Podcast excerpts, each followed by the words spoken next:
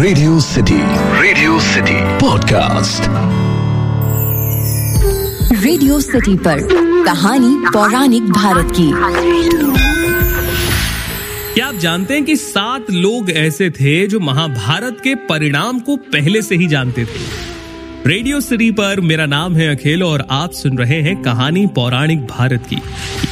ये एक ऐसा पॉडकास्ट है जहाँ मैं आपके लिए रामायण, महाभारत, पुराण, लोकगीत लोक कथाओं से ऐसी कहानियाँ और ऐसी बातें लेकर आता हूँ जिनके बारे में ज़्यादातर लोग नहीं जानते। जैसे कुल सात लोग ऐसे थे जिन्हें महाभारत युद्ध का परिणाम पहले से पता था। कुछ लोग कहते हैं कि कृष्ण जी को पता था, बिल्कुल सही। कुछ लोग कहते हैं सहदेव को पता था, बिल्कुल सही। लेकिन बाकी के लोग कौन थे? तो जैसा कि आप सभी लोगों को पहले से पता है कि श्री कृष्ण को युद्ध होने का और उसके परिणाम का पहले से ही ज्ञान था। श्री कृष्ण के बाद भीष्म को भी दिव्य दृष्टि प्राप्त थी और वो ये जानते थे कि युद्ध तय है और इसका परिणाम क्या है ये भी वो जानते थे। परंतु उन्हें दुख इसी बात का था कि उन्हें कौरवों की ओर से युद्ध लड़ना होगा। भीष्म अपने पूर्व जन्म में आठ वसुदेवों में से एक थे। भीष्म के बाद ऋषि वेद व्यास को भी दिव्य दृष्टि प्राप्त थी। वो भी जानते थे कि युद्ध तय है, परंतु फिर भी उन्होंने धृतराष्ट्र को संकेतों के ज़रिए समझाया कि अभी भी वक्त है, तुम ये युद्ध रोक सकते हो, वरना तुम्हारे कुल का नाश हो जाएगा। लेकिन धृतराष्ट्र ने उनकी बातों को नजरअंदाज किया और महाभारत का युद्ध हुआ। पांडवों में एकमात्र सहदेव ही त्रिकालदर्शी कहलाए गए हैं। दरअसल कुछ कहानियों में यह बताया जाता है कि सहदेव ने अपने पिता पांडु के मस्तिष्क के तीन हिस्से खाए, जिससे वो त्रिकालदर्शी बन गए। कुछ कहानियों में इसका अलग तरह से विवरण भी मिलता है। सहदेव भविष्य में होने वाली हर घटना को पहले से ही जान लेते थे। वे जानते थे कि महाभारत होने वाली है और कौन किसको मारेगा और कौन विजयी होगा।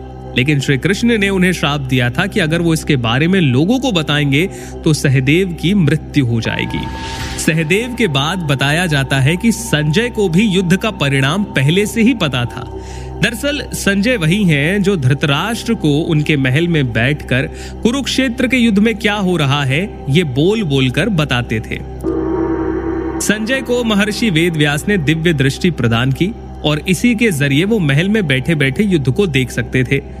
दरअसल महर्षि वेद व्यास से धृतराज ने पूछा कि ऋषिवर, यदि आप इस युद्ध का परिणाम बताने की कृपा करेंगे तो बड़ी कृपा होगी। तब वेद व्यास जी कहते हैं कि जो वृक्ष छाया नहीं देते, उनका कट जाना ही उचित है।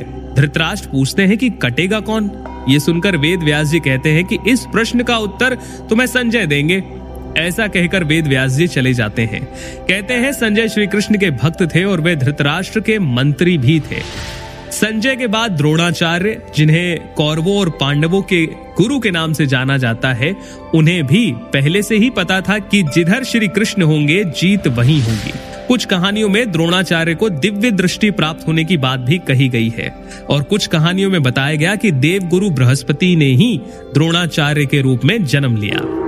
द्रोणाचार्य के बाद कृपाचार्य। कृपाचार्य को भी युद्ध का परिणाम का अनुमान पहले से ही था। शायद उनके पास भी दिव्य दृष्टि थी, क्योंकि श्री कृष्ण के विश्व स्वरूप का दर्शन वही कर सकते थे जिनके पास दिव्य दृष्टि हो।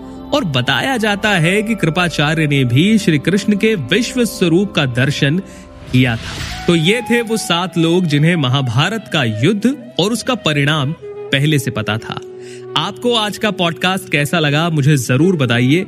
ईमेल लिखिए podcast at my radio city dot com पर, या फिर इंस्टाग्राम पर मुझे बताइए at the rate R J Akhil के नाम से हूँ मैं। फ़िलहाल के लिए इतना ही, सुनते रहिए रेडियो सिटी रग रग में दौड़े सिटी रेडियो सिटी पर, कहानी पौराणिक भारत की।